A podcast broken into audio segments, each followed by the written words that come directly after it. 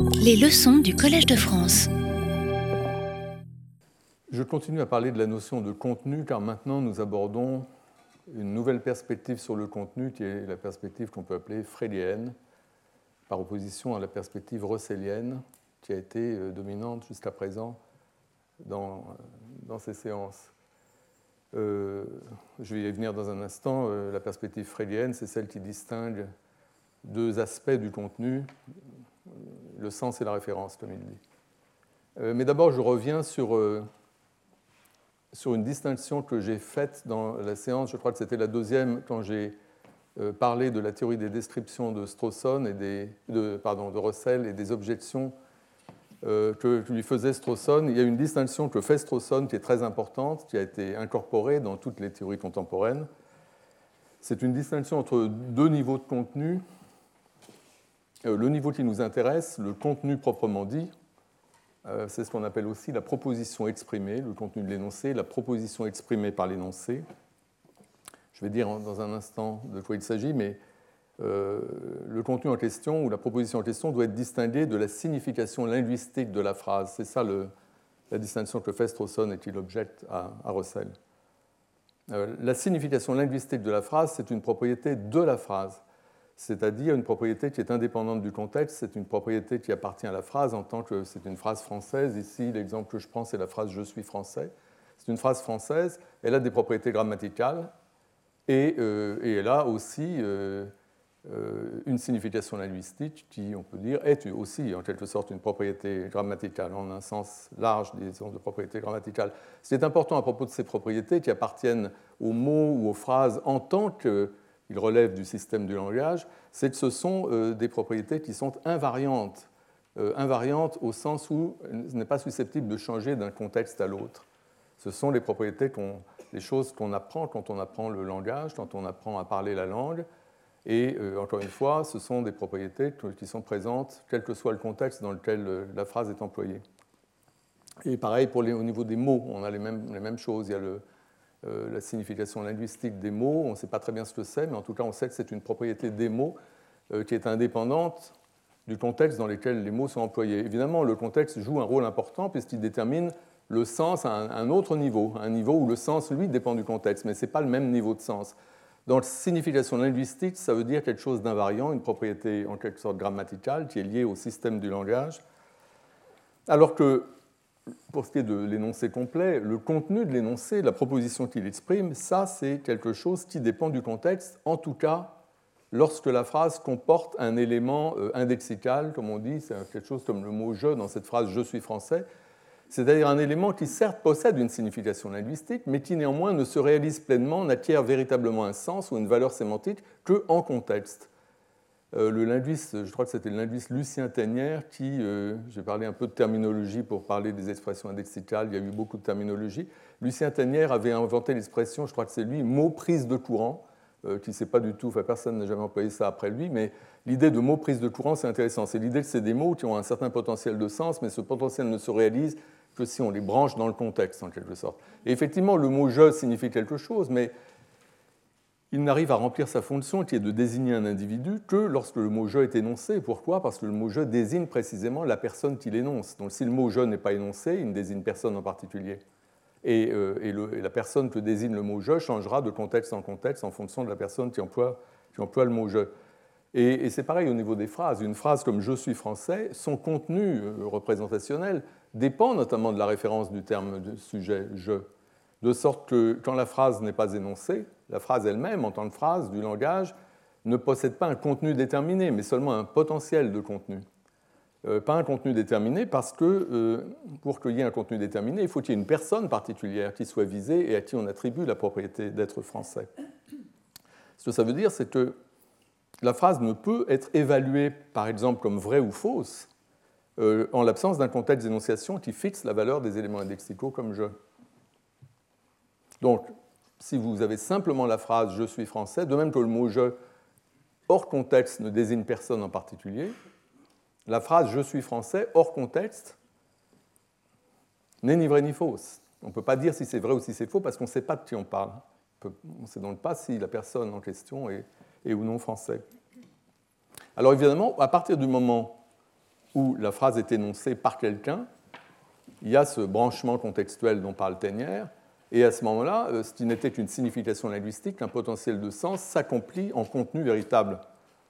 Et à ce moment-là, la phrase, dans ce contexte, exprime une proposition, comme disent les philosophes, c'est un terme technique, en l'occurrence la proposition que je suis français. Si c'est moi, disons, euh, évidemment, il faut que je précise, si c'est moi qui énonce cette phrase, si moi je dis je suis français, alors j'exprime un contenu déterminé, c'est-à-dire la proposition que je suis français ou je fais référence à moi-même, à une personne particulière. Et, du coup, c'est la même proposition qui est exprimée quand je dis moi je suis français et que je me désigne parce que c'est moi qui parle. C'est la même proposition qui serait exprimée si vous, vous parliez de moi, vous me montriez du doigt et vous disiez à quelqu'un d'autre, il est français, en me montrant du doigt. À ce moment-là, une phrase qui a une signification très différente, il est français n'a pas la même signification que je suis français, mais dans votre contexte où votre il fait référence à moi et euh, je suis pointé du doigt, euh, dans votre contexte, la phrase que vous vous énoncez exprime la même proposition que la phrase je suis français quand c'est moi qui l'énonce dans mon contexte. La même proposition au moins au sens où nous parlons de la même personne, moi-même, et nous attribuons la même propriété, être français. Et ce serait pareil euh, si quelqu'un s'adressait à moi et me disait tu es français. Ce serait à nouveau la même proposition, en un certain sens de proposition, car comme on va voir, les choses en fait sont complexes les philosophes dans ce cas disent que ces différents énoncés, je suis français dit par moi, il est français dit à propos de moi, ou tu es français dit en s'adressant à moi, tous ces énoncés ont les mêmes conditions de vérité. Ce que ça veut dire, c'est que les énoncés sont vrais dans les mêmes circonstances, parce qu'ils se rapportent au même état de choses. Et chacun de ces énoncés est vrai si et seulement si l'état de choses en question, c'est-à-dire le fait qu'une certaine personne, moi-même, a la propriété d'être français, si cet état de choses est réalisé, l'énoncé est vrai que ce soit l'énoncé je suis français dit par moi ou l'énoncé il est français dit à propos de moi, puisque c'est le même état de choses euh, dans tous ces cas. Et l'état de choses en question, euh, comme je, crois que je viens de le, dire, euh, est tel que s'il est réalisé, si c'est une réalité, à ce moment-là, l'énoncé est vrai. si ce n'est pas une réalité, à ce moment-là, l'énoncé est faux. Alors, je parle de vérité et de fausseté parce que le fait, ce qui compte ici, ce qui est important, c'est le fait pour l'énoncé de se rapporter à un état de choses déterminé. C'est ça, avoir un contenu, c'est se rapporter à un état de choses déterminé. Et c'est par le fait que l'énoncé se rapporte à un état de choses déterminé, en vertu du contenu qu'il exprime en contexte, c'est ce fait-là euh, qui fait qu'on peut évaluer l'énoncé comme vrai ou faux. Il y a un contenu déterminé, l'énoncé présente ce contenu comme cet état de choses comme étant réel, et l'énoncé est vrai si l'état de choses est effectivement réel, et sinon il ne l'est pas.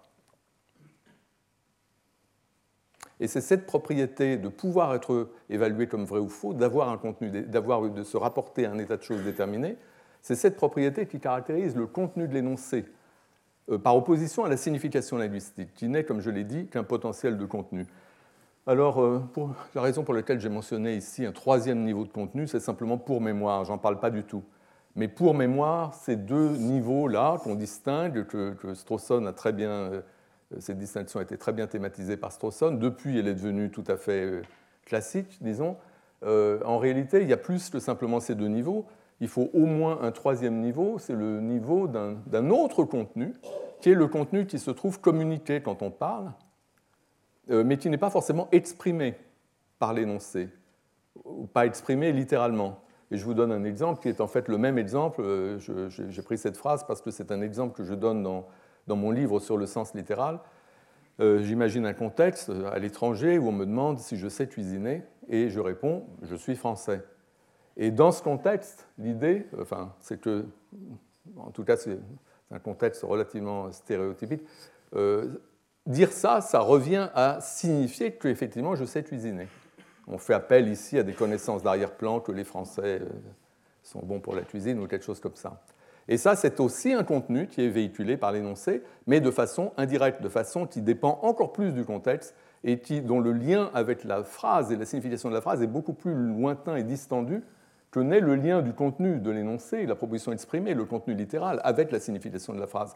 Car le contenu littéral, le contenu de l'énoncé, certes, c'est quelque chose de déterminé en contexte, ce n'est pas quelque chose d'invariant, mais ça a une relation très systématique avec la signification de la phrase. Comme j'ai dit, la signification de la phrase, c'est comme un potentiel de contenu. Il y a des blancs, il y a des trous, il faut remplir les trous en quelque sorte, assigner des valeurs à des variables, on fait ça en fonction du contexte, et quand on a fait ça, on a un certain contenu.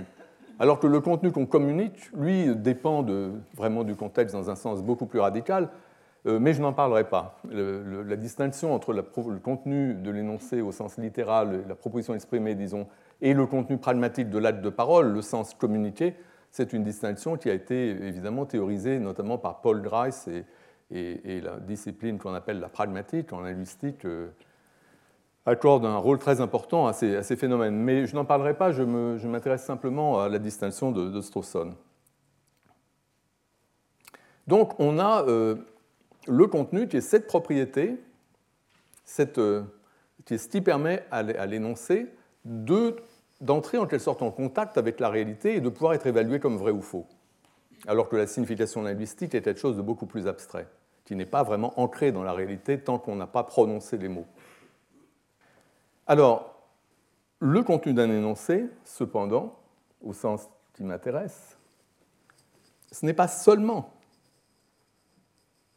ce qui permet à l'énoncé d'entrer en contact avec la réalité, comme je viens de dire, et d'être évaluable comme vrai ou faux. Ça, c'est le rôle qu'on pourrait dire sémantique du contenu. Mais le contenu d'un énoncé joue un autre rôle, euh, dont je vais parler aujourd'hui, c'est le rôle qu'on peut appeler cognitif il établit le contenu de l'énoncé, un lien entre l'énoncé et non plus la réalité, comme c'était le cas quand on parlait du rôle sémantique, mais un lien entre l'énoncé et les états mentaux des utilisateurs du langage. Et c'est ce lien, ce rôle cognitif du contenu, qui constitue l'objection la plus fondamentale à ce que j'ai appelé la théorie fido-fido. C'est à l'idée selon laquelle le contenu d'une représentation, c'est simplement ce qu'elle représente, c'est la référence, comme dit Frege. Euh, l'objection, c'est qu'un contenu conçu de cette façon-là euh, ne peut pas jouer le rôle cognitif. Si quelqu'un énonce une phrase en contexte, donc si moi par exemple je dis je suis français, et exprime ainsi un certain contenu, une certaine proposition, ce contenu donc est le contenu de l'énoncé, mais c'est aussi ce que croit quiconque tient l'énoncé pour vrai, à commencer par le locuteur lui-même, en tout cas s'il est sincère. S'il est sincère, le locuteur croit ce qu'il dit, et c'est pourquoi il le dit. Et il y a quelque chose d'analogue du côté de, l'auditeur, du destinataire. Euh, si la confiance dans la parole du locuteur, le destinataire en vient à son tour à partager la croyance du locuteur. Euh, je ne sais pas si vous connaissez euh, cette théorie du grand philosophe écossais Thomas Reid, selon laquelle, je ne sais plus quel mot exactement il emploie, mais je pense que c'est quelque chose comme ça, il y a un instinct de sincérité qui pousse les gens à dire ce qu'ils pensent, et il faut se forcer en quelque sorte pour euh, ne pas dire ce qu'on pense. Et surtout, c'est ça qui est important dans la théorie de a de l'autre côté, du côté destinataire, disons, il y a un instinct de crédulité qui pousse les gens à croire ce qu'on leur dit quand bien même il y a toutes sortes de raisons de ne pas le croire, mais il y a cette espèce d'instinct qui vient d'abord. Donc évidemment, on peut inhiber tout ça, mais quand même, il y a cette espèce de force qui nous conduit à croire ce qu'on nous dit et à dire ce qu'on pense. Et donc ça montre qu'il y a un lien entre donc, les énoncés et puis les croyances. Mais euh, quoi qu'on pense de cette théorie de Reid, qui est évidemment euh, très contestée, on peut admettre que, comme le dit Evans, un philosophe dont j'ai déjà parlé, philosophe très notable par ses contributions euh, très importantes à la philosophie du langage et de l'esprit, quand bien même ce philosophe est mort à un âge extrêmement précoce. Donc ce que dit Evans, c'est qu'il y a un système informationnel qui implique la perception, le système des croyances, euh, et puis le langage et la communication. Et, et je vais donner une illustration en image.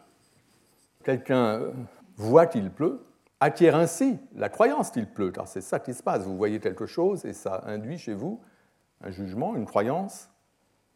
Ensuite, vous pouvez exprimer cette croyance en disant qu'il pleut, en disant à quelqu'un qu'il pleut. Et si vous faites ça, et si tout se passe bien, si l'auditeur a confiance, comme je disais, vous induisez de cette façon chez l'interlocuteur la croyance qu'il pleut. Et l'interlocuteur pourra à son tour transmettre cette croyance à d'autres personnes. Donc là, on a une sorte de système, et ce qui unifie le système, c'est le contenu, c'est la proposition qu'il pleut. La proposition qu'il pleut est ici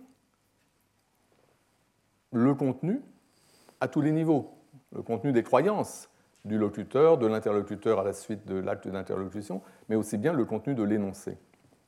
Et peut-être aussi le contenu de la perception, à ceci près qu'on peut résister à l'idée que la perception a un contenu de même nature que, euh, ces états euh, mentaux.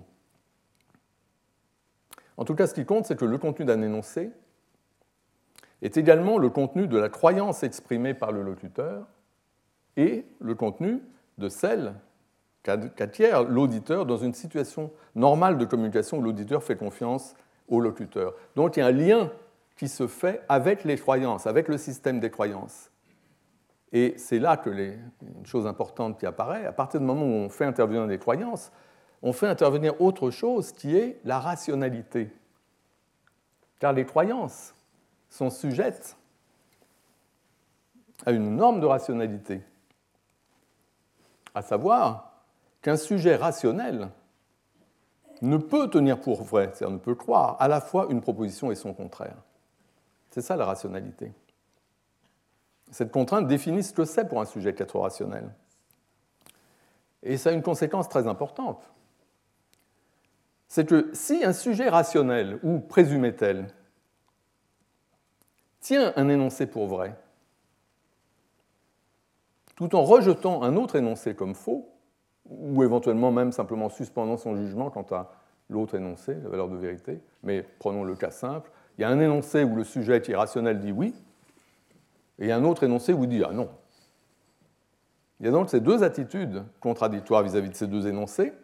Et la conséquence du principe de rationalité, c'est que donc si un sujet rationnel tient un énoncé pour vrai tout en rejetant un autre énoncé, cela signifie que les deux énoncés expriment pour lui des contenus différents. Parce que si c'était le même contenu, il ne serait pas un sujet rationnel. Un sujet rationnel ne peut pas accepter et refuser le même contenu en même temps. C'est irrationnel. Donc si le sujet accepte un énoncé A, rejette un énoncé B, au même moment, ça veut dire que pour lui, l'énoncé A et l'énoncé B ont des contenus différents. Donc ça, c'est une conséquence très importante du principe de rationalité qui s'applique aux croyances. Et euh, si on peut conclure que les deux énoncés ont des contenus différents pour, ce sujet, dans ces circonstances, c'est parce qu'on tient euh, le contenu pour. On, considère que le contenu est également le contenu des croyances. Et le principe de rationalité s'applique aux croyances. Alors ça nous donne. Ce principe, en fait, peut être vu comme un principe de différenciation des contenus. Un principe qui nous dit quand deux énoncés, par exemple, ont des contenus différents. Parce qu'après tout, euh, ce n'est pas une chose totalement évidente. Il faut des principes, des critères pour décider que deux énoncés ont des contenus différents. Parce que tout à l'heure, par exemple, je disais je suis français dit par moi, il est français dit à propos de moi, les deux phrases n'ont pas la même signification. Néanmoins, on dit c'est le même contenu. Et, encore une fois, il faut des critères pour dire dans, quel, dans quel cas on va décider que des énoncés linguistiques ont ou n'ont pas le même contenu. Et en l'occurrence, des critères de différenciation, nous en avons deux. Euh, le premier, qui est implicite dans ce que j'ai dit tout à l'heure à propos du rôle sémantique du contenu, le fait que le contenu permet l'évaluation de l'énoncé comme vrai ou faux, parce qu'il établit le contact, le contenu entre l'énoncé et la réalité extralinguistique. Euh, le critère sémantique de, de, différenciation des contenus nous dit ceci. Deux énoncés ont des contenus différents. S'il est possible que leur valeur de vérité, c'est-à-dire vrai ou faux, ce qu'on appelle la valeur de vérité, c'est vrai ou faux. Euh, donc si leurs valeurs de vérité divergent, par exemple, s'il est possible que l'un des énoncés soit vrai et l'autre faux. S'il est possible qu'un énoncé A soit vrai et qu'au même moment, dans les mêmes circonstances, l'énoncé B, lui, soit faux, ça veut dire que ces énoncés euh, n'ont pas le même contenu. Et c'est ce critère sémantique de différenciation qui nous permet d'établir qu'une phrase indexicale comme je suis français, la phrase dont je parlais au début, exprime des contenus différents dans des contextes différents lorsqu'elle est énoncée par des personnes différentes. En effet, il se peut très bien que l'un des énoncés suit du locuteur A qui dit je suis français. Ça peut très bien que cet énoncé-là soit vrai. Pour qu'il soit vrai, il suffit que A soit français. Alors que l'autre énoncé, celui du locuteur B, qui dit aussi je suis français, lui peut très bien être faux, parce que B peut ne pas être français. Et c'est parfaitement compatible. Donc, puisqu'il est possible que l'un des énoncés, celui par A, soit vrai, que l'énoncé par B de la même phrase soit faux, ça nous montre que cette phrase énoncée par ces deux personnes exprime des contenus différents. Et c'est précisément cette notion d'indexicalité. C'est l'idée que le même matériel linguistique doit de la même signification linguistique. Quand on change le contexte, ça va exprimer des contenus différents. Donc ça, c'est le critère sémantique. Et le critère cognitif, c'est ce que je viens de dire, c'est ce que je viens d'introduire c'est l'idée que deux énoncés ont des contenus différents s'il est possible pour un sujet rationnel et, j'ajoute, linguistiquement compétent, un sujet qui comprend le langage évidemment, parce que sinon c'est trop facile, euh, un sujet rationnel et linguistiquement compétent, de tenir l'un des énoncés pour vrai tout en rejetant l'autre. Alors, ce critère cognitif permet de réfuter la théorie Fido-Fido. Et c'est une objection qui est très significative. Pourquoi? Eh bien parce qu'il y a des cas, beaucoup de cas, et je vais donner pas mal d'exemples, des cas qu'on appelle les cas frégéens, parce que Frege est connu pour avoir discuté euh, ce, type de cas. Il y a des cas donc où un sujet rationnel donne son assentiment à un énoncé donné, il dit oui, c'est vrai, mais le refuse à un autre énoncé, et ça, en vertu du critère, ça implique que ces deux énoncés ont des contenus différents puisqu'il s'agit d'un sujet rationnel. Donc, il donne son assentiment à l'un des énoncés, il le refuse à l'autre. Il dit oui dans un cas, non dans l'autre. Ça veut dire que les deux énoncés ont des contenus différents. Mais là où les choses se corsent, c'est que les deux énoncés, dans un cas freudien, ne se distinguent que par la substitution d'un terme à un autre, les deux termes faisant référence au même objet ou à la même chose. Et néanmoins, donc on a deux termes qui font référence à la même chose, les deux énoncés sont les mêmes à part ça, et néanmoins un sujet rationnel dit oui à l'un et non à l'autre. Alors que les énoncés parlent de la même chose et attribuent la même propriété au même objet. Et selon Frege, ce que ça montre, c'est que dans le contenu, puisqu'on a deux contenus différents pour ce sujet rationnel, ça montre que dans le contenu, il y a plus que ce dont on parle et la propriété qu'on attribue à ce dont on parle. Il y a quelque chose de plus qu'il faut identifier. Et donc, conclusion de Frege, le contenu d'un terme ne se réduit pas à sa référence, puisque là, la seule différence qui induit une différence de contenu, ce n'est pas une différence de référence, la référence est la même, c'est autre chose. Donc il doit y avoir dans le contenu autre chose que la référence. Et donc la théorie Fido-Fido doit être rejetée. Alors, ça c'est un peu abstrait, mais j'ai dit que j'allais donner des exemples. Et donc, en voilà, et je dirais même, en veux-tu, en voilà. Pardon, excusez-moi. Je commence, donc là il y a vraiment l'embarras du choix, parce que dans la littérature philosophique sur euh, philosophie du langage, il y a énormément d'exemples. Je commence par un exemple un peu bizarre. Un tel exemple bizarre n'aurait certainement pas été le premier exemple par exemple, quelqu'un comme Frege aurait donné au moment où il introduit le sujet dans la littérature. Mais c'est simplement parce qu'il y a eu tous ces exemples déjà au moment où, où David Kaplan écrit. Il y a eu déjà tous ces exemples qui peuvent se permettre des exemples tout à fait fantaisistes et extrêmement bizarres. Donc l'exemple de, Kaplan, c'est un sujet qui se voit dans le miroir. Il y a souvent des, exemples avec des miroirs dans cette littérature aussi.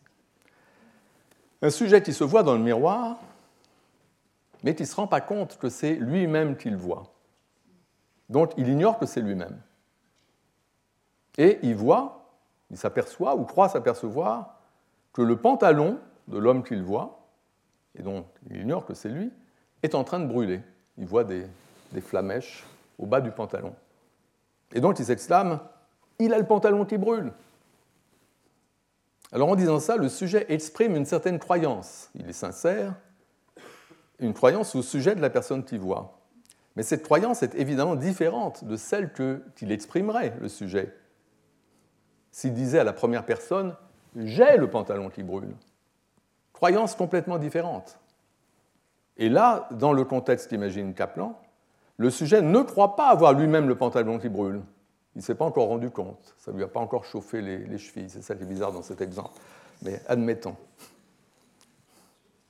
Donc il croit cela de la personne qu'il voit et dont il ignore que c'est lui-même. Donc dans un cas de ce genre, les deux énoncés il a le pantalon qui brûle et j'ai le pantalon qui brûle expriment des croyances différentes et n'ont pas le même contenu en vertu du critère cognitif de différenciation. Parce que le sujet est rationnel et il croit effectivement mais il a le pantalon qui brûle, mais il ne croit pas j'ai le pantalon qui brûle. Or ces deux énoncés ne se distinguent que par la substitution de je à il, et dans ce contexte, je et il renvoient à la même personne, puisque il, la personne qui voit dans le miroir, c'est lui-même. S'il disait je, il se désignerait lui-même. Donc la substitution, c'est simplement d'une expression à l'autre où les deux expressions renvoient au même objet, et donc il s'agit du même état de choses. Il y a cet individu, il y a la propriété d'avoir le pantalon qui brûle, mais ce n'est pas ça seulement le contenu, parce que ça c'est commun aux deux énoncés. Or, ces deux énoncés, il y en a un que le sujet accepte, comme tient pour vrai, et donc qui reflète ce qu'il croit, alors que l'autre énoncé, le sujet le rejette, le tient pour faux, et ça ne correspond pas à ce qu'il croit. Et donc, ça milite contre la théorie Fido-Fido, puisque le contenu qu'on pourrait appeler référentiel, l'individu dont on parle, la propriété qu'on lui attribue, sont les mêmes. Il n'y a pas de différence au niveau de la référence. La différence est ailleurs. Et la question consiste à dire quelle est cette différence? C'est une différence cognitive, mais c'est une différence qui est pertinente pour le contenu des énoncés si on admet que le contenu des énoncés, ce n'est pas seulement ce qui permet de faire le contact avec la réalité, d'évaluer l'énoncé comme vrai ou faux, mais c'est aussi euh, quelque chose qui euh, est pertinent pour euh, déterminer ce que croit la personne qui parle ou la personne à qui il s'adresse. À partir du moment où on accepte que le contenu est aussi le contenu des croyances exprimées par le locuteur quand il prononce les mots, à partir de là, on est forcé de tenir compte de cette dimension cognitive, puisqu'elle est cruciale quand il s'agit des croyances. En l'occurrence ici, le sujet croit une des choses, mais il ne croit pas l'autre. Alors, en ce point, il faut que je une légère marche arrière, parce qu'il y a quelque chose qu'on pourrait dire, on pourrait considérer que je suis allé trop vite. On pourrait dire qu'en fait, le contenu est le même, objectivement, justement parce que on parle de la même personne, on lui attribue la même propriété. Donc ces deux énoncés, il a le pantalon qui brûle, j'ai le pantalon qui brûle, ont le même contenu, pourrait-on dire. Russell voudrait sans doute dire ça. Quelqu'un qui soutient la théorie Fido-Fido voudrait dire ça. Le contenu est le même. Bien entendu, le sujet ne s'en rend pas compte, et donc c'est la raison pour laquelle il donne son assentiment à un énoncé et pas à l'autre. Il dit oui à un énoncé et non à l'autre, parce qu'il ne se rend pas compte que ces deux énoncés ont le même contenu. Alors, on pourrait dire cela, et, c'est vrai qu'il y a des cas comme ça. Tout à l'heure, je parlais de, la nécessité pour le sujet d'être linguistiquement compétent. Quand je dis pour, pour pouvoir conclure que deux énoncés ont des contenus différents, parce qu'un sujet donne son assentiment à l'un et pas à l'autre, il faut que le sujet soit rationnel, parce que s'il est fou, évidemment, il peut accepter une contradiction, donc il faut que le sujet soit rationnel, mais il faut aussi qu'il soit linguistiquement compétent, euh, parce que sinon, peut-être que les énoncés ont le même contenu, mais lui, il ne sait pas quel est le contenu. il y a un exemple qui est discuté dans la littérature souvent, qui implique un terme général et pas un terme singulier, c'est l'exemple de oculiste et ophtalmologiste. Supposons que ça veut dire la même chose. Ben, un sujet rationnel peut très bien croire que Jean est oculiste, mais ne pas croire que Jean est ophtalmologiste. Mais en général, si ça se passe, ce sera euh, simplement que Jean n'est pas complètement compétent linguistiquement et qu'il ne sait pas très bien ce que veut dire euh, l'un des deux termes, disons, euh, peut-être. mais en tout cas, l'idée de la réponse que je viens de faire au nom d'un défenseur de la théorie Fido-Fido, L'idée, c'est qu'il y a peut-être plus de cas de ce genre où c'est par ignorance du contenu. Le sujet ne sait pas quel est le contenu. Donc il se trouve que le même contenu est exprimé les deux fois, mais le sujet ne s'en rend pas compte. Et c'est pourquoi il donne son assentiment à un énoncé par l'autre. Et ce n'est pas irrationnel, parce que la raison pour laquelle il ne se rend pas compte que les deux énoncés ont le même contenu, euh, ça peut être simplement parce qu'il ne se rend pas compte que c'est lui-même qu'il voit dans le miroir. Et ça, c'est un fait empirique. Euh, donc on pourrait très bien argumenter de cette façon-là pour sauver l'idée que le contenu, ça n'est que la référence. Mais dire cela, ça revient à abandonner le critère cognitif de différenciation. Pour ça que j'ai dit que je faisais une petite marche arrière, euh, parce que peut-être on est allé trop vite en acceptant ce, ce critère cognitif de différenciation. On pourrait admettre, conformément à la théorie Fido-Fido, qu'un sujet rationnel peut très bien adopter des attitudes différentes, une attitude, disons, positive, une autre négative, vis-à-vis de deux énoncés qui expriment quand même le même contenu, simplement parce que le sujet est faillible et il ne se rend pas compte que les deux énoncés expriment le même contenu. C'est tout à fait cohérent, c'est une théorie qui est possible et qui est défendue par un certain nombre d'auteurs, euh, notamment les ce qu'on appelle les néo-russelliens, qui essaient justement de garder le plus possible de, la théorie Fido-Fido. Alors le problème, c'est que, et la raison pour laquelle je ne vais pas considérer très sérieusement cette option, le problème, c'est que la notion de contenu à laquelle on aboutit ainsi, si on dit ça, c'est une notion de contenu objectif de l'énoncé. C'est le contenu qui est objectivement celui de l'énoncé, quelle que soit nos croyances au sujet du contenu. Peut-être qu'on se trompe, on croit que c'est des contenus différents, en fait c'est le même contenu. C'est le contenu objectif ou le contenu référentiel, celui que, prédit, disons, la théorie Fido-Fido, qui nous dit que les deux énoncés ont le même contenu. Or, ce contenu, le contenu objectif, ou le contenu purement référentiel, ce contenu ne peut pas jouer le rôle cognitif. Et j'ai dit tout à l'heure qu'à cause du lien qu'il y a entre énoncé et croyance dans la communication, eh ben, il y a un rôle cognitif que le contenu des énoncés doit jouer. Pourquoi est-ce que le contenu objectif ne peut pas jouer ce rôle? Eh bien, Pour une raison simple mais très importante. C'est que le contenu des croyances est censé expliquer le comportement. Là, on ne s'occupe plus des énoncés. On est dans la théorie de ce que c'est qu'une croyance. Et il y a une notion qui est la notion d'explication psychologique. L'explication psychologique, c'est l'explication de ce que font les gens en termes d'explication qui fait appel à ce qu'on suppose, disons, dans la tête, ce qu'ils croient, ce qu'ils veulent, etc. C'est comme ça qu'on explique ce que font les gens. Or, en l'occurrence, le sujet qui croit j'ai le pantalon qui brûle, il se comporte tout à fait différemment du sujet qui croit ce type a le pantalon qui brûle. Si vous croyez oh il a le pantalon qui brûle et que vous êtes charitable, vous allez prévenir la personne. Attention. Et si vous croyez j'ai le pantalon qui brûle, vous allez faire quelque chose de différent. Vous allez vous mettre à éteindre l'incendie vous-même. Et euh, il y a donc deux comportements différents. Et si on considère que ce qui explique le comportement, c'est ce qu'il y a dans la tête des gens, c'est ce qu'ils croient, et ce qu'ils veulent, et on suppose, que le sujet, la seule différence entre les deux cas dont on parle, que le sujet, disons, a les mêmes désirs dans les deux cas, mais la seule différence, c'est qu'il a une croyance correspondant à j'ai le pantalon qui brûle, il a une croyance correspondant à il a le pantalon qui brûle dans les deux cas, on est bien forcé de conclure que ces deux croyances sont différentes puisqu'elles donnent naissance à des comportements différents. J'ai un autre exemple très connu, je profite de l'occasion pour vous le présenter un exemple très connu de John Perry. Je vous le lis, je vous lis l'exemple. J'ai suivi une fois une trace de sucre, une traînée de sucre, devrait-on peut-être dire, sur le sol d'un supermarché. Poussant mon chariot dans une allée le long d'un grand, comptoir et revenant de l'autre côté de celui-ci, cherchant le client avec son paquet déchiré pour lui dire qu'il mettait du sucre partout. Après chaque parcours ou chaque aller-retour, enfin ou chaque parcours autour du comptoir, la trace devenait de plus en plus épaisse. Au bout d'un moment, j'eus une illumination. J'étais le client que j'essayais de rattraper. Et donc, euh, Perry utilise ça pour illustrer la différence qu'il y a entre une croyance en première personne et une croyance en troisième personne. Croire je mets du sucre partout et croire il met du sucre partout, c'est pas la même chose, même si vous êtes la personne à qui vous faites référence quand vous dites il. Et là, en l'occurrence, depuis le début, Perry croit il met du sucre partout à propos de la personne qu'il cherche à rattraper. Mais à partir du moment où il a son illumination, il a une nouvelle croyance qui est Oh, je, c'est moi, moi je mets du sucre partout. Et ce n'est pas la même croyance. Et la preuve, dit-il, que ce n'est pas la même croyance, c'est que le comportement est différent. c'est seulement à partir du moment où je pense je mets du sucre partout que j'agis d'une façon appropriée en regardant dans mon caddie et en découvrant le sachet déchiré. Donc là aussi, on a ce lien entre la croyance et le comportement qui nous conduit à dire qu'il y a deux croyances différentes quand on a le même énoncé où la seule différence, c'est la substitution de je à il, alors même que je et il font référence à la même personne, eh bien, ça induit une différence dans les contenus de croyance qui sont exprimés.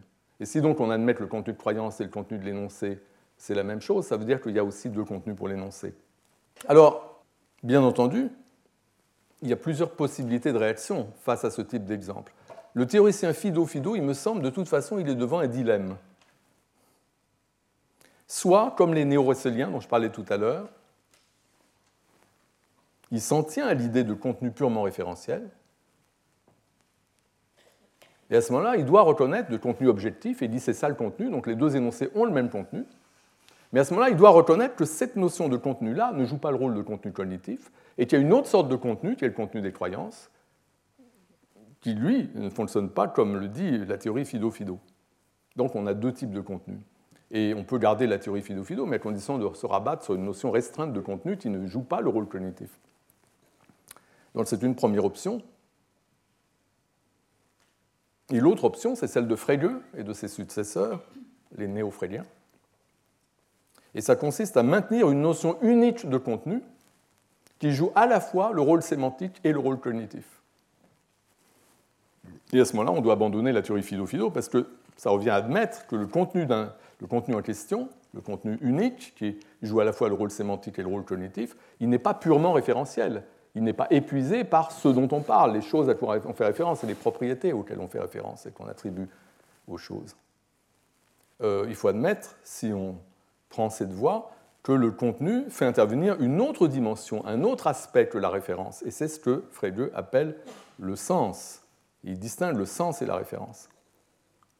Et dans ce cas, évidemment, en fait, dans les deux cas, la théorie Fido-Fido est condamnée en tant que théorie générale du contenu.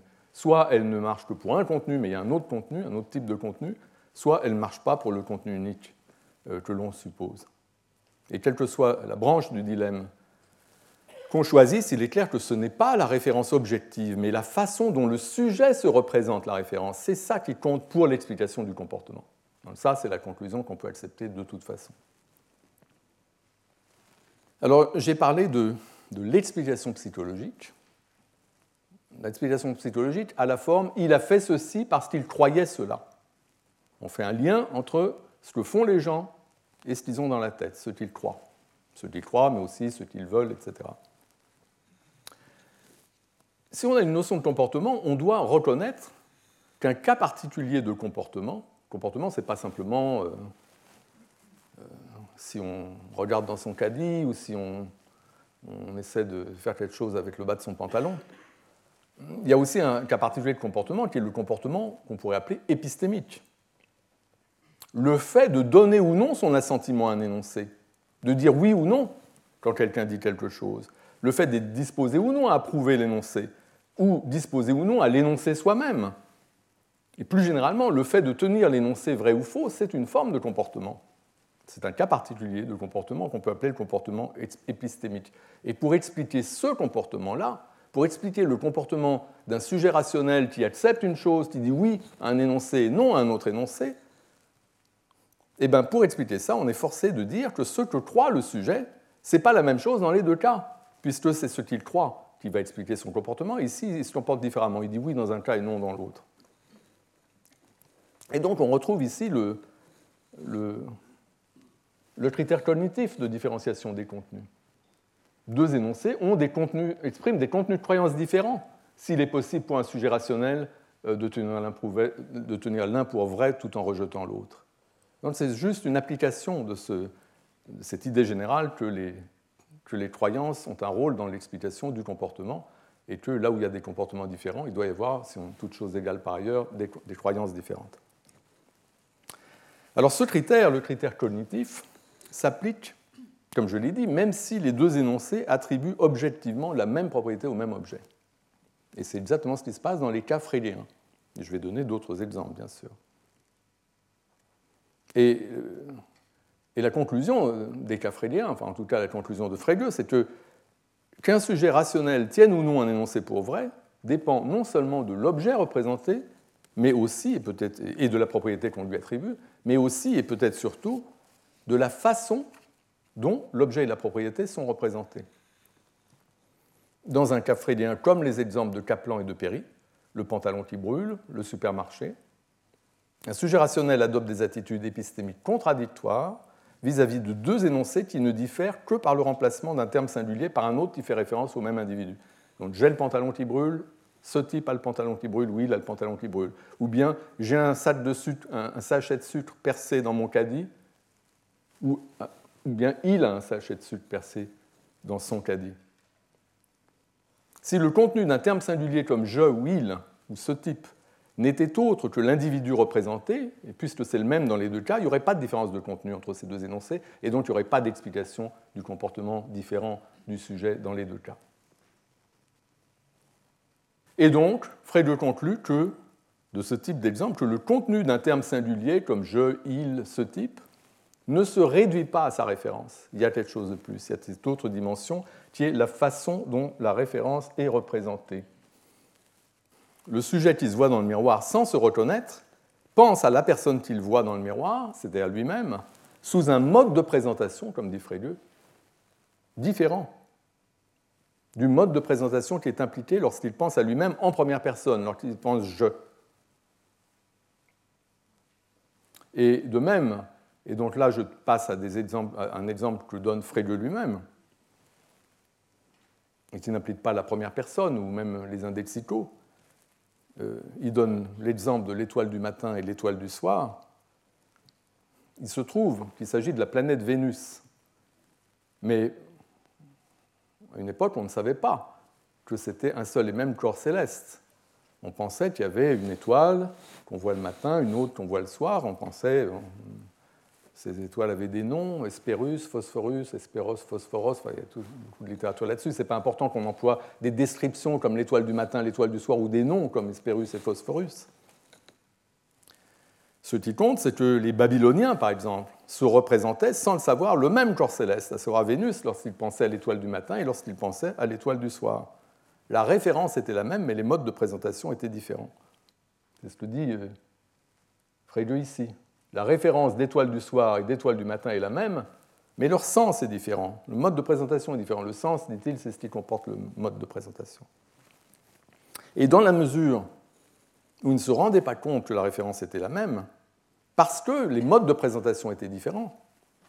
Les Babyloniens pouvaient, sans irrationalité, attribuer à, à Vénus, en fait, puisque c'est le même corps céleste dans les deux cas, ils pouvaient lui attribuer des propriétés contradictoires. Par exemple, euh, ils pouvaient penser Phosphorus est visible le matin. Ils pouvaient tenir ça pour vrai et tenir pour faux Hespérus est visible le matin. Ils pensaient que c'était deux choses différentes. Et en fait, Hespérus et Phosphorus, c'est le même corps céleste, c'est Vénus. Et donc, ça revenait à attribuer des propriétés contradictoires au même objet. Et pour autant, ils n'étaient pas du tout irrationnels. Ils n'étaient pas irrationnels parce qu'ils ne se rendaient pas compte que c'était le même objet. Et ils s'en rendaient pas compte parce que cet objet était présenté sous deux modes de présentation différents. Alors, Frege est assez explicite euh, quant à l'usage du critère cognitif de différenciation. Il dit la pensée contenue dans l'étoile du matin est un corps illuminé par le soleil est différente de la pensée contenue dans l'étoile du soir est un corps illuminé par le soleil, alors même que la référence est la même. Si quelqu'un ignorait que l'étoile du soir est l'étoile du matin, il pourrait tenir l'une de ses pensées pour vraie et l'autre pour fausse. Et pour lui, cette possibilité-là suffit à montrer que les contenus sont différents, que les contenus de pensée ou les contenus de croyance sont différents. Alors, des exemples de cas abondent, je l'ai dit, dans la littérature philosophique contemporaine. Euh, je, viens d'en citer plusieurs. J'ai cité l'exemple de, Kaplan, le pantalon qui brûle. J'ai cité l'exemple de Perry, le supermarché. Je viens de mentionner l'exemple de Frege, Hespérus et Phosphorus, l'étoile du soir, l'étoile du matin. Euh, et, dans la littérature, on en trouve d'autres. Là, j'en mentionne un certain nombre. Il y a le cas de Hortcut, discuté par Quine, où le cas de Hortcut, c'est en fait la même personne, mais qui, il y a un sujet rationnel qui connaît un certain individu, Hortcut, et qui le voit comme un personnage, un bon vivant, jovial, pilier de la communauté. Euh, il l'a remarqué euh, dans les fêtes. Et puis, il y a cette autre personne, pense-t-il, euh, très bizarre, avec son impair et son chapeau enfoncé sur la tête, et il pense que cette personne-là est un espion. Il se trouve que c'est la même personne, c'est Hortcut. Et donc, ce sujet, tout rationnel qu'il est, euh, a des, représentations contradictoires au sujet de ce qui est en fait la même personne. Donc c'est un cas analogue. Un autre cas euh, discuté par Quine, c'est le cas de Cicéron, qu'on peut, euh, en anglais, c'est un peu plus facile qu'en français, mais disons que quelqu'un peut entendre parler de Cicéron en classe de philosophie et entendre parler de Marcus Tullius peut-être en classe de littérature ou, d'histoire, enfin je ne sais pas. En tout cas, là où il y a deux noms, il peut y avoir une confusion, quelqu'un peut ne pas se rendre compte que c'est deux noms du même individu, et du coup la personne peut attribuer des propriétés contradictoires à ces deux individus qui ne sont pas deux, mais qui en fait sont un seul. Et donc là, à nouveau, il y a une sorte de, contradiction qui ne met pas en cause la rationalité du sujet, parce que le sujet se représente ces individus sous des modes de présentation différents et dont il ne se rend pas compte que c'est le même individu. Et un cas analogue discuté par Kripke, c'est le cas de Mark Twain, le fameux romancier, euh, dont le vrai nom était Samuel Clemens. Mais évidemment, les gens ne savent pas que son vrai nom, c'est Samuel Clemens. Et donc, par exemple, ils accepteraient quelque chose comme Mark Twain est un romancier célèbre. Oui, c'est vrai, bien sûr. Euh, mais si on leur dit euh, Samuel Clemens est un romancier célèbre, ils vont dire bah non, puisque j'en ai jamais entendu parler. ben, en fait, c'est la même personne. Donc, c'est un autre cas frédien qui fait également intervenir des noms, comme le précédent. Le cas de Paderewski est particulièrement intéressant, et j'en parlerai pas, mais je le mentionne simplement. Il est intéressant parce que là, ce n'est pas deux noms différents qui induisent la croyance dans le fait qu'il y aurait deux personnes différentes. C'est le même nom, Paderewski, mais il se trouve que c'est quelqu'un qui, dans sa carrière, a fait des choses très différentes. C'est à la fois un musicien célèbre, quelqu'un qui a été connu euh, comme musicien, mais en même temps, c'est aussi un homme politique. Il a fait les deux, de la musique et de la politique.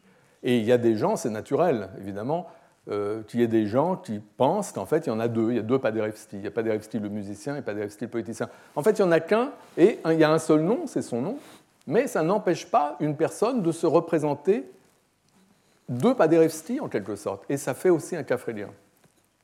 Et puis, euh, le cas que je vais développer un peu, il y a le cas de Superman et Clark Kent, qui est souvent utilisé également. Alors voilà, Superman et Clark Kent. Dans cette image-là, ils se ressemblent peut-être plus qu'ils ne devraient pour la crédibilité de l'histoire, mais euh, ce n'est pas important. Ce qui compte, évidemment, c'est que ces deux personnages, qui au moins sont habillés très différemment, ont une allure assez différente et un comportement aussi assez différent, en fait, ces deux personnages sont la même personne. Le journaliste Clark Kent est Superman, mais évidemment, cette identité est secrète. Et dans la mesure où elle est secrète, parce qu'il fait ses, bonnes actions euh, en secret, donc, euh, bah, du coup, des gens comme la collègue de Clark Kent, Lois Lane, tout ça c'est une histoire, c'est une fiction. Mais on utilise cette fiction et Schiffer, quand il parle de ça, il, commence ses articles en disant Supposons que la fiction soit la réalité. Ensuite. Euh, donc, je fais pareil. Donc, Lois Lane, qui est la collègue de Clark Kent, grande admiratrice de Superman, elle peut, sans irrationalité, attribuer à Clark Kent et à Superman des propriétés contradictoires. Et effectivement, elle juge que Clark Kent euh, est un personnage plutôt ennuyeux et sans relief, pour autant qu'on puisse dire, alors que Superman est tout le contraire. Et donc c'est bien un cas frédien. Lois Lane tiendrait pour vrai un énoncé comme Superman est un personnage excitant et aventureux, capable de voler dans les airs comme un oiseau. Ça, elle dirait oui, oui, c'est vrai. Comment mieux caractériser Superman? Mais évidemment, c'est quelque chose qu'elle refuserait absolument comme caractérisation de Clark Kent. Et pourtant, c'est la même personne. Donc c'est à nouveau un cas frédien. Et ce que montrent ces attitudes différentes de cette personne rationnelle qui est Lois Lane, c'est que les deux énoncés, Clark Kent est un personnage excitant, aventureux, etc., et Superman est un personnage excitant, aventureux, ces deux énoncés ont des contenus différents pour elle alors même que les termes singuliers Clark Kent et Superman font référence à la même personne. Et ça montre que le contenu d'un terme singulier, comme Clark Kent ou Superman, ne se réduit pas à sa référence objective, parce que c'est la même dans les deux cas. Plutôt, on doit dire que le contenu fait intervenir aussi la façon dont la référence est représentée. Et dans un cas, elle est représentée comme Clark Kent, le journaliste insipide, et de l'autre, elle est représentée comme Superman, le héros doté de super pouvoirs. Le fait que ce soit le même individu n'empêche pas que les représentations sont complètement différentes. Et le fait que les deux personnes soient la même, objectivement, ce n'est pas du tout pertinent pour la cognition et l'action, pour l'explication du comportement de Lois Lane, puisqu'elle n'est pas au courant de l'identité. Alors, un autre exemple, ils ont tous la même structure, mais que je donne parce que pour nous autres, ce n'est pas un exemple qu'on trouve tellement dans la littérature parce que c'est un exemple français, mais c'est un très bon exemple. C'est l'exemple de, de Hajar et Gary. Lorsque les premiers romans signés par Émile Hajar ont paru, les critiques littéraires n'ont pas tari d'éloges sur ce nouvel auteur dont l'œuvre était porteuse de tant de promesses. Et les mêmes critiques littéraires, souvent les mêmes, en tout cas, un sous-ensemble des mêmes critiques littéraires, tenait le romancier Romain Gary pour, on pourrait dire, un has-been, quelqu'un dont l'avenir était derrière lui, quelqu'un dont on ne pouvait pas attendre grand-chose de nouveau. Donc c'est des prédications contradictoires. De ce qui était en fait le même individu, parce qu'il est apparu effectivement que Émile Ajar n'était autre que Romain Gary, qui avait décidé d'écrire sous un pseudonyme afin précisément que les jugements sur son travail ne soient pas biaisés par ces espèces d'habitudes de, pensée, par des idées toutes faites, comme précisément celles des critiques littéraires qui voyaient en lui un has-been. Donc il voulait remettre les pendules à l'heure, redémarrer à zéro, et donc il se met à écrire des livres sous un, nouveau nom, sous un pseudonyme, pour voir ce qui se passe. Et ce qui se passe, on dit, oh, c'est formidable, c'est beaucoup mieux que Romain Gary, en gros. Dans le tout rationnel qu'il fût, les critiques littéraires en question se trouvaient dans la position caractéristique des cas fréliens, où on attribue à un seul et même individu des propriétés contradictoires. Il jugeait que Romain Gary était un has-been, alors que Émile Ajar, le nouvel auteur acclamé de tous, était considéré comme tout sauf un has-been. La propriété d'être un has-been était donc attribuée à Gary et refusée à Ajar, et donc attribuée et refusée à la même personne, puisqu'Ajar était Gary. Et donc, à nouveau, un cas frélien. Et pour traiter ce genre de cas, on a besoin de l'idée de sens ou de mode de présentation. Car cette idée, euh, introduite par Frege, est introduite pour sauvegarder la rationalité des gens qui ont ce comportement apparemment contradictoire, en l'occurrence les critiques littéraires. Les critiques littéraires se représentaient certes un seul et même individu, Gary Ajar, c'est la même personne, mais sous deux modes de présentation distincts associés respectivement au nom romain Gary et au nom Émile Ajar. Alors, quel mode de présentation? Je vais venir dans un instant à la question de la nature des modes de présentation, mais euh, les modes de présentation des critiques littéraires, bah, c'est ce qu'on trouve ou ce qu'on trouvait à l'époque dans une, encyclopédie. C'était des choses comme Émile Ajar, écrivain français, auteur de La vie devant soi, de l'angoisse de Salomon, prix Goncourt 75, des choses comme ça. Et Gary serait également écrivain français, euh, aviateur, résistant, ancien consul de France. Euh, Marie de Jean Seberg, auteur de tel et tel bouquin, c'est un truc différent, avec également le Goncourt, mais pas la même année. Donc c'est ça, en gros, euh, les représentations de, de Hajar et de Gary. Et, les critiques littéraires avaient ces représentations, mais ils ne se rendaient pas du tout compte que c'était la même personne. Alors, la révélation de l'identité a été une surprise générale. Euh, sauf pour les quelques très très rares qui, à qui une étude textuelle avait révélé trop de, de parenté pour que ce soit des personnes différentes. Mais c'était une très petite minorité, évidemment. Donc une surprise. Or, euh, Frege insiste sur ces questions des, énoncés d'identité. Ce qu'il dit, c'est que on s'est aperçu que Harry c'était Gajar, que, que, c'était Gary. Pardon. Euh, or, dit Frege, si le contenu d'un nom propre n'était autre que son référent, comme le soutient la théorie Fido-Fido, alors des énoncés d'identité comme Ajar c'est Gary ou Ajar c'est Ajar auraient le même contenu.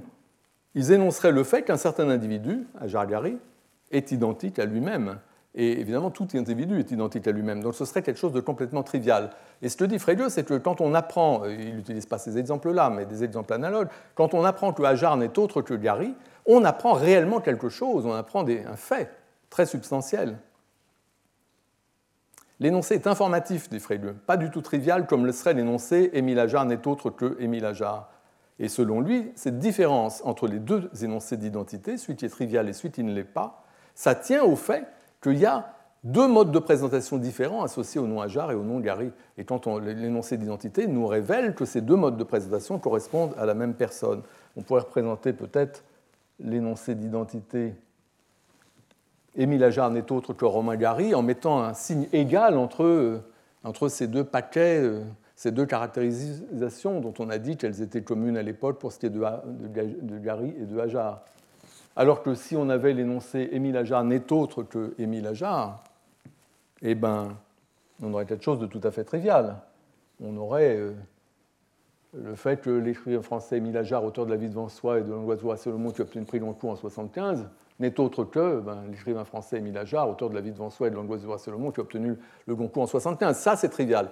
Mais dans l'autre cas, ce n'est pas trivial parce qu'on identifie, on, met en correspondance deux spécifications dont rien ne nous dit à l'avance qu'elles correspondent au même individu. Alors, donc l'idée de sens ou de mode de présentation qu'introduit Frege pour rendre compte des cas fréliens, ce qu'elle permet de faire, c'est de sauvegarder la rationalité du sujet dans ce type de cas. Il y a une contradiction apparente. Il y a un sujet qui attribue des propriétés contradictoires au même individu. Pourtant, c'est un sujet rationnel. On n'a aucune raison de mettre en cause sa rationalité. Alors, si on veut sauvegarder la rationalité du sujet, il faut dire que le contenu ne se réduit pas à la référence et qu'il y a quelque chose d'autre. L'objet est représenté de deux façons différentes, de sorte que la contradiction, qui est réelle, la contradiction objective, n'est pas manifeste pour le sujet. La contradiction serait manifeste si l'objet était représenté de la même façon dans les deux cas. Il y aurait à ce moment-là quelque chose d'irrationnel, effectivement, à attribuer des propriétés contradictoires à l'objet, puisque ça reviendrait à accepter une proposition et son contraire, tout en se rendant compte qu'il s'agit d'une contradiction. Mais précisément dans les cas fréliens, dans tous les cas dont j'ai parlé, le sujet ne se rend pas compte de la contradiction du fait de la différence des modes de présentation. À chaque fois, il y a deux modes de présentation différents. Il ne se rend pas compte qu'il s'agit d'un seul et même objet. Il ne se rend pas compte que Cicéron et Marcus Tullius, c'est le même individu, que Superman et Clark Kent, c'est le même individu, que Mark Twain et Samuel Clemens, c'est le même individu, ou que Ajar et Gary, c'est le même écrivain. Il croit, le sujet croit faire référence à des personnes distinctes, et c'est pourquoi il, il, dit cette chose contradictoire, mais il ne s'en rend pas compte, donc sa rationalité n'est pas en cause. Alors, qu'il soit possible de faire référence deux fois à la même personne ou au même objet ou à la même qualité sans s'en rendre compte, ça signifie que la référence, ce à quoi on parle ou ce, à quoi on renvoie, par les mots qu'on emploie, la référence est opaque dans une certaine mesure pour le sujet. C'est-à-dire que le sujet peut faire référence deux fois à la même chose sans s'en rendre compte. La référence est opaque parce qu'elle n'apparaît au sujet qu'à travers le mode de présentation. De sorte qu'il y a un sens où le sujet ne sait pas ou pas complètement à quoi il fait référence. Euh, parce que, précisément, l'objet a plusieurs facettes. Et ce qui est donné au sujet, ce sont les facettes à travers lesquelles il vise la référence. Donc, dans l'exemple de Kaplan, le sujet ne sait pas qu'en désignant la personne qu'il voit dans le miroir, c'est à lui-même qu'il fait référence. Et donc, il ne sait pas qu'il fait référence à lui-même, alors qu'il est en train de faire référence à lui-même. Et c'est cette opacité de la référence qui fait que la rationalité du sujet est préservée dans les cas fréliens.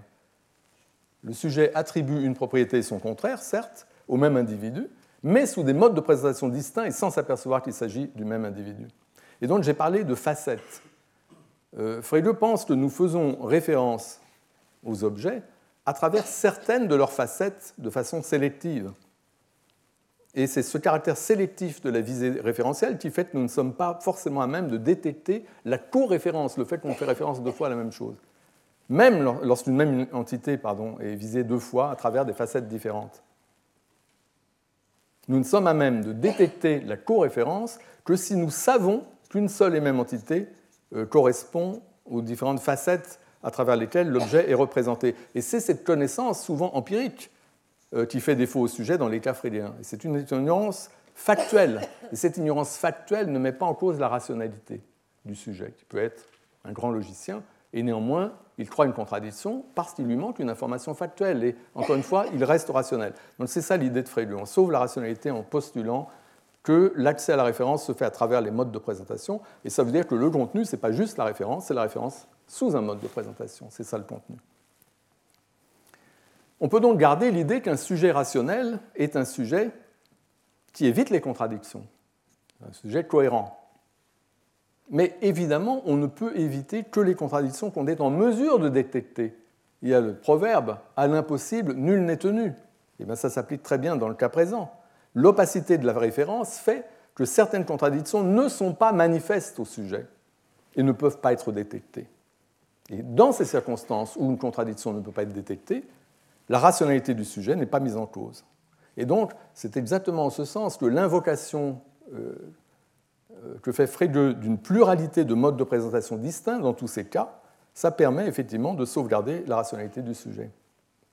Mais ça a une conséquence intéressante, philosophiquement intéressante, parce qu'il y a des gens qui, qui rejettent cela. Et la conséquence, c'est que si les modes de présentation n'étaient pas différents, si la référence n'était pas visée tantôt sous une facette, tantôt sous une autre, alors la contradiction serait apparente.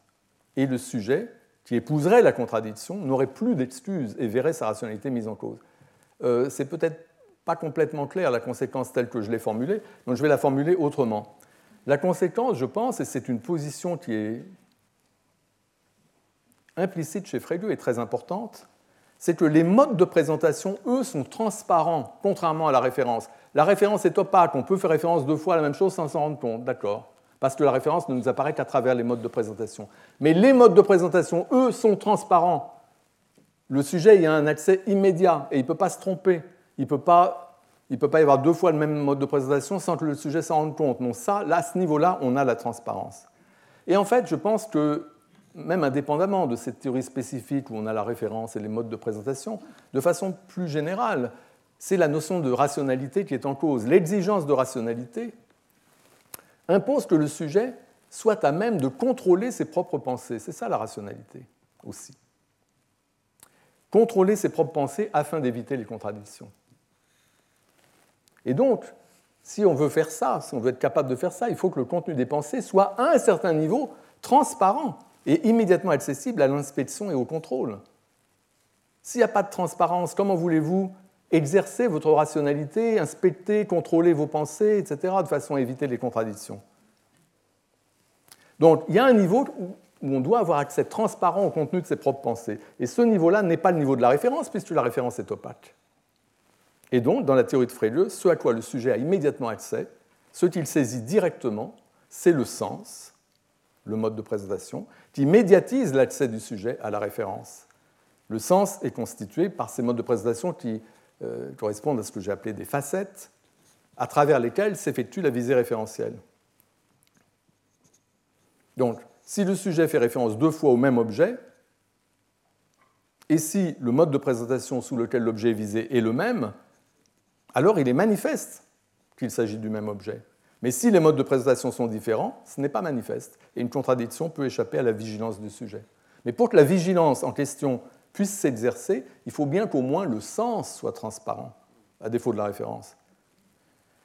Parce que si, comme je l'ai dit, si le sujet pouvait ne pas se rendre compte lorsqu'il déploie deux, fois le même mode de présentation, qu'il s'agit bien du même mode de présentation, si donc les modes de présentation eux-mêmes n'étaient pas transparents, bah, le sujet ne serait pas à même de détecter des contradictions dans sa propre pensée, il ne serait pas à même de les éviter les contradictions ne seraient jamais manifestes. Et ça ne servira à rien d'ajouter un niveau de mode de présentation en plus du niveau de la référence. Euh, on fait ça pour sauver la rationalité du sujet. Mais si euh, rien n'était transparent, on ne pourrait pas sauver la rationalité du sujet. Il n'y aurait pas vraiment de rationalité au sens traditionnel où il s'agit d'une sorte de contrôle sur ses propres pensées qui permet d'éviter les contradictions, etc. Donc je pense que la notion générale, la conception de la rationalité a un, un rôle à jouer important dans ces théories. On aura peut-être l'occasion d'en reparler, mais maintenant, euh, maintenant je voudrais poser la question. En fait, je la pose, mais j'y répondrai la séance. Enfin, je commencerai à y répondre à partir de, la prochaine fois. La question de savoir qu'est-ce que c'est exactement un mode de présentation, parce que c'est une notion finalement, et ce terme un peu technique. Il y a la chose dont on parle ou la propriété dont on parle, et puis il y a la façon dont elle nous apparaît. Euh, et qu'est-ce que c'est que cette façon dont la chose nous apparaît?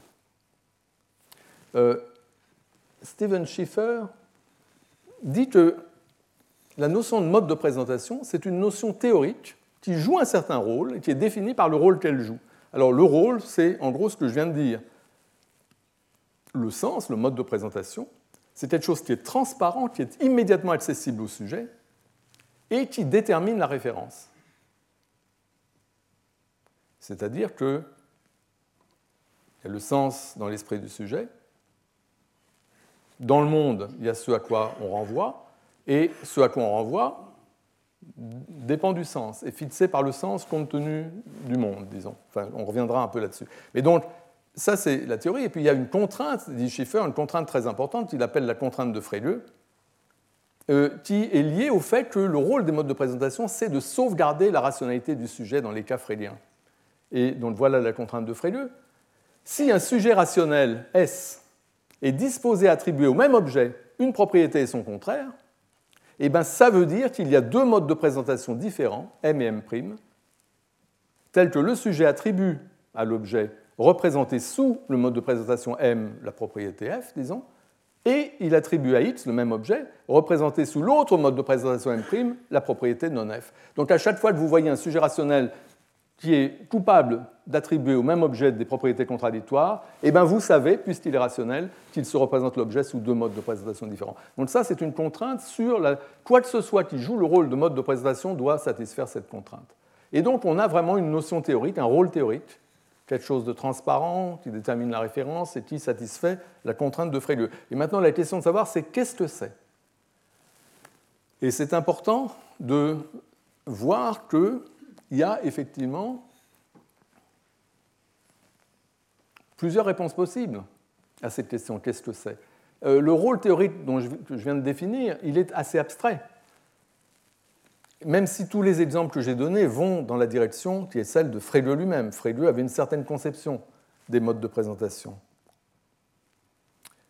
Et c'est une conception qui, dans la philosophie, euh, je ne pourrais même pas dire récente, parce que ça date des années 70, depuis les années 70, il y a une sorte de petite révolution dans la théorie de la référence, euh, et, euh, et, la position de Frege a été massivement rejetée.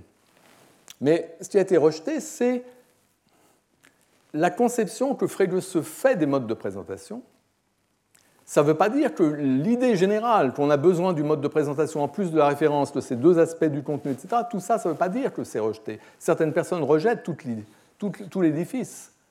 Mais il y a d'autres personnes qui rejettent seulement le candidat de Frege pour le rôle de mode de présentation et qui pensent que le mode de présentation, ça doit être autre chose. Et c'est ce genre de position, moi-même, que je défends et que je défendrai euh, dans les séances suivantes. Alors, la position de Frege, c'est quoi? Euh, C'est, encore une fois, implicite dans les exemples que j'ai donnés.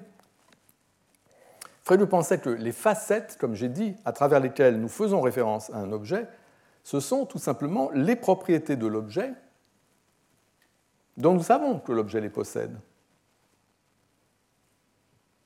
Dans le cas de Hajar et de Gary, il y avait, comme vous avez vu, un certain nombre de propriétés qu'on associe à Gary.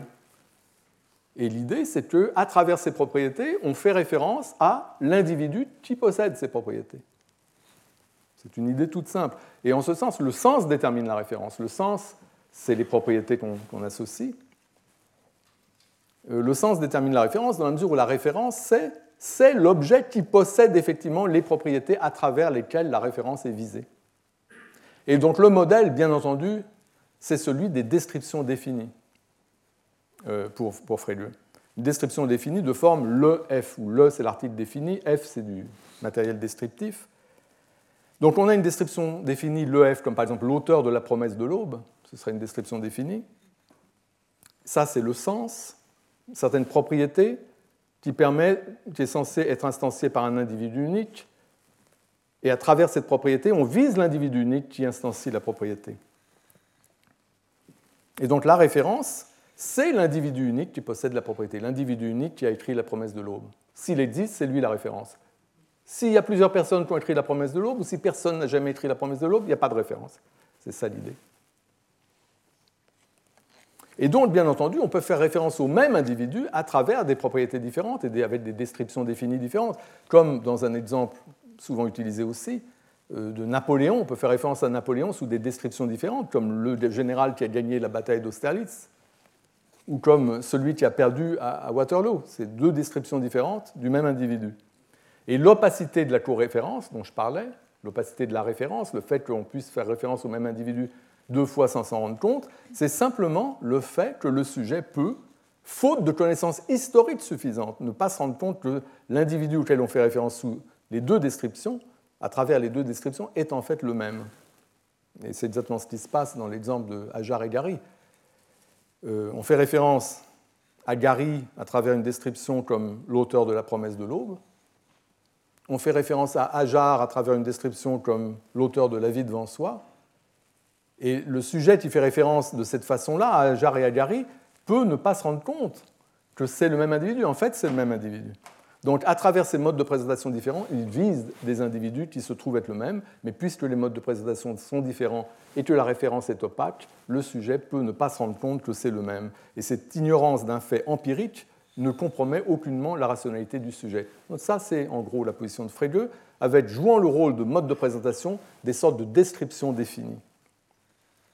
Alors, une description définie comme l'auteur de la promesse de l'aube ou l'auteur de La vie devant soi. Euh, c'est ce qu'avait en tête Frege. Mais, comme on l'a vu, le mode de présentation associé à un nom propre comme Romain Gary, euh, c'est quelque chose de plus complexe, parce qu'il y a tout un paquet de propriétés. Il n'y a pas juste une chose comme l'auteur de La promesse de l'aube. Là, j'ai mis quelques propriétés.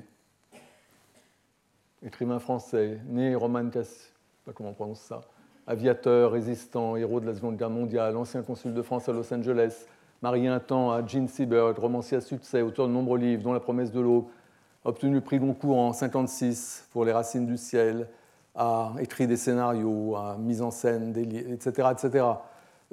Quelqu'un qui s'y connaît un peu en littérature française contemporaine aurait non pas une description définie, comme l'auteur de La promesse de l'aube, mais pas mal de descriptions définies pour chacun des livres. Il pourrait dire l'auteur de, l'auteur des Racines du ciel aussi bien. Euh, il y a beaucoup de choses qu'on peut dire. Il y a aussi euh, dans ce paquet des choses qui ne sont pas des descriptions définies, mais des descriptions indéfinies, comme aviateur, euh, etc. il y a donc un gros paquet qui semble faire partie de notre représentation de Romain Gary. Et c'est ça plutôt qui joue le rôle de mode de présentation, plutôt qu'une description unique. Alors, il y a eu une version de la théorie freudienne qui, euh, à cause de considérations comme celle-là, a été euh, populaire pendant un temps. C'est la théorie du faisceau, du paquet de descriptions. Donc pas une description unique, mais un paquet. Et c'est une idée qu'on trouve chez Wittgenstein, chez Searle dans son article sur les noms propres, aussi chez Strawson et chez Grice. Donc il y a quand même un, pédigré de cette, euh, de cette idée. Et c'est une idée qui correspond c'est une certaine version de la notion de dossier mental, une notion qui va jouer un rôle euh, très important dans ce suit. Notion de dossier mental, c'est l'idée que euh, tout à l'heure, quand je représentais euh, les connaissances standards, disons canoniques qu'on a sur quelqu'un comme Gary, avec, en tout cas avant la découverte du fait que Gary et Ajar étaient le même, avec, ça c'est comme une sorte d'entrée encyclopédique. Si vous regardez Wikipédia, vous trouvez quelque chose comme ça. Et donc l'idée, c'est que dans l'encyclopédie mentale, nous avons aussi des, représentations, des sortes de dossiers sur les individus particuliers que nous connaissons, avec des informations dans ces dossiers. Et ces dossiers où il y a des informations, bah, ça correspond à cette idée de paquet de description un peu. Donc, euh, cette théorie des paquets de description ou des faisceaux de description, euh, c'est une théorie qui euh, correspond à peu près à l'idée de dossier mental, à ceci près qu'on reste dans un cadre freudien on reste dans cette perspective où ce qui est transparent immédiatement dans l'esprit, c'est une sorte de description plus ou moins complexe d'un objet qui, et on vise l'objet à travers la description, et l'objet auquel on fait référence, c'est l'objet qui effectivement possède les propriétés qu'on lui attribue. Ça, c'est une conception qui, comme je vais le dire la prochaine fois, a été rejetée. Néanmoins, la notion de dossier mental a un sens dans ce cadre théorique, et comme je le montrerai, elle garde un sens même si on change de cadre théorique. Alors, la question se pose de savoir si la différence que je viens de mentionner entre l'idée de Frege, selon laquelle on fait référence à travers des descriptions définies, comme l'auteur de la promesse de l'aube, et l'idée un peu différente, selon laquelle on fait référence à travers ces paquets, qui sont comme des entrées encyclopédiques, est-ce qu'il y a une différence significative entre ces deux positions? Est-ce qu'on ne pourrait pas réduire le paquet à une grande description? Du genre, l'écrivain français né Roman Cassiou, euh, ou je ne sais pas comment, Cassef, aviateur et résistant, ancien consul, etc., marié, blablabla, et qui a obtenu le prix de Goncourt en 1956. Est-ce qu'on ne peut pas faire une grosse description avec ça? Est-ce que, donc, il y a une différence substantielle, comme on dirait en philosophie, entre, entre, ces deux positions? Est-ce qu'on peut réduire le paquet de description à une description définie, très longue? Eh bien, en fait, je ne le pense pas. Euh, je mentionne ça parce que ça deviendra pertinent dans la suite. Et il y a deux raisons principales pour lesquelles on peut maintenir qu'il y a une différence entre les deux, ce n'est pas exactement la même chose. D'abord, les différentes descriptions qu'on peut avoir dans le paquet ont des poids différents et sont d'importance relative. Il y a des choses plus importantes que d'autres. Et ce n'est pas clair que si on avait une seule longue description, on pourrait euh, avoir cette attribution de poids, mais peut-être on le pourrait. Mais plus important, c'est l'idée que le dossier, le dossier mental ou le paquet de description peut rester globalement le même dossier, alors même que certaines descriptions dans le dossier se révèlent inadéquates et sont corrigées ou remplacées par d'autres. Et ça, c'est un point sur lequel Paul Grice euh, a insisté. Euh, il pense que la référence d'un dossier, quand vous avez un dossier comme Romain Gary, ça, supposé que ce soit ça le dossier, à qui ça fait référence? Ben, Ce que dit Grice, c'est que ça fait référence à l'individu satisfait la majorité des descriptions dans le dossier. La majorité, pas toutes, la majorité. Et ça permet d'exclure du dossier une description particulière s'il apparaît que l'objet qui correspond à cette description n'est pas le même que celui qui correspond à la plupart des autres descriptions dans le dossier. Alors, par exemple, j'ai lu euh, il n'y a pas longtemps que euh, Gary a été un héros euh, dans la Seconde Guerre mondiale, et notamment on lui attribue un moment, euh, chose, euh, alors qu'il a été blessé lors d'un vol, euh, il a été blessé et le, gars qui conduisait, qui conduisait l'avion était aveuglé lui-même. Donc il y avait quelqu'un d'aveuglé en train de conduire l'avion et Gary, et Gary derrière blessé, gravement blessé. Et Gary aurait guidé le gars et rendant possible finalement d'abord le succès de l'attaque et ensuite de revenir à bon port ou quelque chose comme ça. Une sorte de, fait d'armes extraordinaire. Euh, et, normalement, un tel fait d'armes pourrait, en tout cas dans une entrée encyclopédique assez fournie, euh, figurer évidemment pour expliquer notamment le fait qu'il ait été décoré, etc.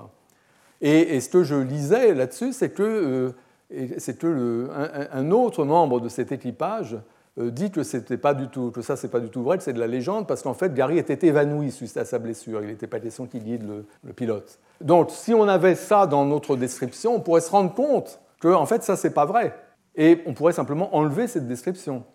Ou peut-être, il y a quelqu'un d'autre dans, l'avion qui a guidé le pilote, et ce n'était pas Gary qui lui était évanoui. Et donc, cette description qui ferait partie du paquet, en fait, correspondrait à quelqu'un d'autre. Si on s'en rend compte, dans la conception de Grice, où c'est en gros le paquet de description, en gros, désigne la personne qui satisfait la plupart des descriptions, mais comme c'est la plupart des descriptions, bon, ben, il peut y avoir, disons, certaines descriptions qu'on laisse de côté, et c'est le même dossier. Et ça veut dire que le dossier, ce n'est pas simplement cette série de descriptions, c'est une entité un peu floue, aux, contours un peu flous, qui peut rester le même dossier, même si on enlève une description et qu'on en ajoute une autre. C'est globalement que la description, que le, paquet euh, fixe la référence.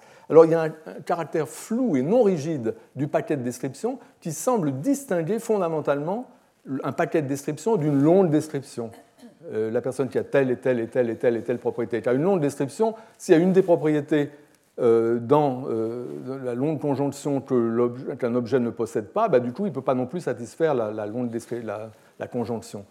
Donc, il y a cette idée, le caractère un peu flou, euh, qui a été mis en valeur notamment par Wittgenstein dans un passage bien connu que Tripti cite à propos de Moïse. Et c'est un passage euh, où il y a sans doute une allusion au texte de Russell, ou à la position de Russell, je vous ai cité la dernière fois à propos de Romulus et Rémus, quand on dit Romulus n'existe pas, on veut dire celui qui a fait telle chose, etc., n'existe pas. et, à propos de Moïse, il pose la question de savoir ce que signifie Moïse n'a pas existé. Si quelqu'un dit Moïse n'a pas existé, euh, cela peut signifier plusieurs choses. Ça peut signifier les Israélites n'avaient pas un chef unique lorsqu'ils se sont retirés d'Égypte, ou bien leur chef ne s'appelait pas Moïse, ou bien aucun individu n'a accompli tout ce que la Bible attribue à Moïse.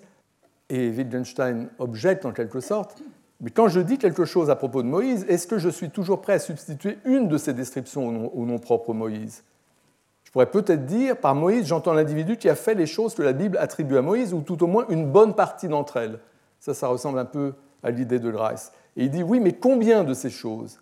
Est-ce que j'ai décidé combien parmi ces attributions doivent se révéler fausses pour que mon énoncé lui-même doive être abandonné comme faux? Est-ce que le nom Moïse a acquis pour moi un sens fixe et sans équivoque régissant ses emplois dans tous les cas possibles? Donc on voit que quand on essaie, disons, d'élaborer cette notion de paquet de description, il y a un certain nombre de problèmes qui se posent. Euh, mais ce ne sont pas en fait les problèmes fondamentaux dont je vais parler. Le problème le plus fondamental qui se pose pour ces théories, c'est un problème qui se pose aussi pour la théorie de Frege, la théorie sur laquelle le sens est une description du référent. Et, euh, cette objection fondamentale, c'est elle qui est venue au premier plan euh, dans les années 70, quand il y a eu cette révolte contre, contre la perspective freudienne. Et donc il y a eu un rejet de l'approche qu'on appelle descriptiviste, qui identifie les modes de présentation, ces choses immédiatement présentes à l'esprit, à travers lesquelles nous faisons référence. Donc l'approche descriptiviste qui identifie les modes de présentation avec soit des descriptions du référent, soit des paquets de descriptions, paquets de descriptions lesquels peuvent être plus ou moins flous, etc. Cette conception a été longtemps, euh, cette conception descriptiviste longtemps tenue pour acquise, mais comme je l'ai dit, elle a subi une série de critiques qui ont conduit les philosophes à l'abandonner. Et il y a une autre conception qui a peu à peu émergé et qui est fondée sur un modèle très différent de la façon dont le langage et la pensée se rapportent à la réalité. Euh, et pour, dire, pour donner un petit avant-goût, dans la conception freudienne, nous avons une certaine représentation des choses, de la réalité. Ça correspond au sens, au mode de présentation, la réalité est à l'extérieur, mais nous avons quelque chose dans notre pensée, une certaine conception des choses, des propriétés que nous croyons que les choses instancient, etc. Et ce sont à travers ces propriétés que nous faisons référence aux choses. Les choses auxquelles nous faisons référence sont les choses qui satisfont ces sortes de conditions ou qui correspondent à ces représentations mentales dans notre esprit. Et un des problèmes de cette théorie, c'est qu'elle semble impliquer qu'on ne peut jamais se tromper, puisque ce à quoi on fait référence, c'est la chose qui possède effectivement les propriétés qu'on lui attribue. Et donc, il est exclu qu'on puisse avoir en tête une certaine conception du référent et que cette conception soit erronée. Euh, Grice accepte qu'on peut avoir une description qui ne colle pas dans le paquet, et à ce moment-là, on l'enlève. Mais ce que les théoriciens vont, vont souligner, c'est qu'on peut imaginer que les conceptions que nous nous faisons des choses auxquelles nous sommes capables de faire référence peuvent être radicalement erronées, massivement erronées. De sorte que l'idée que ce à quoi nous faisons référence, c'est la chose qui possède effectivement, en gros, les propriétés que nous lui attribuons, en majorité, disons, cette théorie-là, en fait, n'est pas tenable on a besoin d'un autre mécanisme pour déterminer à quoi nous pensons lorsque nous pensons à quelque chose. Même si on garde l'idée quand même que les modes de présentation, c'est un peu des choses comme ces dossiers mentaux. Et, ce que je ferai dans les séances à venir, c'est que je présenterai une version de cette théorie des dossiers mentaux qui abandonne le cadre descriptiviste. Alors abandonner le cadre descriptiviste, c'est considérer que ce qui détermine ce à quoi, dont ce à quoi nous pensons ou ce dont nous parlons, ce n'est pas le fait que les choses dont nous parlons ou auxquelles nous pensons correspondent à notre, conception, possèdent les propriétés que nous leur attribuons. C'est quelque chose de plus fondamental. Et un modèle ici, euh, j'en dirai un mot la prochaine fois, mais un modèle intéressant, c'est la photographie, qui est souvent utilisée effectivement euh, comme analogie dans cette littérature. Euh, si vous prenez une photographie et que vous demandez de qui est-ce la photographie est-ce que la réponse c'est qu'on regarde la photographie, on regarde à qui ça ressemble, et on dit, ah ben, c'est la personne, en fonction, disons, de ce, que montre la photographie, on va pouvoir dire ce dont la photographie est une photographie. Apparemment, oui. Vous me montrez une photographie et je vois tout de suite que c'est Angela Merkel, par exemple, parce que je la reconnais. Mais néanmoins, il y a la possibilité qu'une photo qu'on vous montre, et qui semble être la photo d'Angela Merkel, on peut vous dire, mais ce n'est pas du tout Angela Merkel, c'est quelqu'un d'autre. Et il se peut même que la personne autre euh, dont c'est la photo ne ressemble pas en fait à Angela Merkel, c'est juste un effet de lumière qui fait que là, il lui ressemble. Mais en fait, ce qui compte, le critère ultime pour déterminer qui, de qui c'est la photo, c'est pas du tout à qui ça ressemble. C'est pas quelle est la personne qui correspond à ce qui est représenté sur cette photo. Ce qui compte, c'est qui était là. Là, je parle d'une photo argentique. Qui était là au moment, euh, qui a impressionné la pellicule, qui était là au moment où devant l'objectif, au moment où la photo a été prise. Donc, ce n'est pas les propriétés internes, qualitatives de ce qui apparaît sur la photo qui comptent. Ce qui compte, c'est l'historique de la photo. C'est des faits, une relation entre un individu et la photo et pas quelque chose qui est sur la photo. Eh bien, il y a une conception analogue qui s'est imposée euh, pour la théorie générale des représentations linguistiques et mentales, qui est que la référence, ce à quoi nous pensons ou ce dont nous parlons, ça n'est pas Nous avons dans l'esprit une certaine représentation mentale qui sont comme les photos en quelque sorte. Mais la référence, ça n'est pas l'objet qui correspond à notre représentation. Notre représentation peut être radicalement erronée. Ce qui détermine la référence, c'est plutôt quelque chose d'extérieur, une relation entre la représentation et quelque chose d'autre. Et donc c'est cette conception, disons, relationnelle qui correspond à une position philosophique que parfois, dans un contexte un peu différent, on appelle l'externalisme, qui s'est imposé en philosophie du langage et de l'esprit. Mais comme je le montrerai, dans ce nouveau cadre, qui est le cadre contemporain, on peut néanmoins garder cette idée de mode de présentation qu'avait Frege, y compris des propriétés de transparence qu'il voulait attribuer au mode de présentation pour sauvegarder la rationalité. On peut garder l'explication euh, qu'il donne des cas fréliens. On peut garder tout ça avec une nouvelle conception des dossiers mentaux, dossiers mentaux qui ressemblent un peu à ces entrées encyclopédiques comme ceux qu'on a pour Romain Yari, mais une conception néanmoins nouvelle, compatible avec l'externalisme, et c'est cette conception que, à partir de la prochaine fois, je voudrais commencer à vous présenter. Merci. Retrouvez tous les contenus du Collège de France sur www.colège-2-france.fr.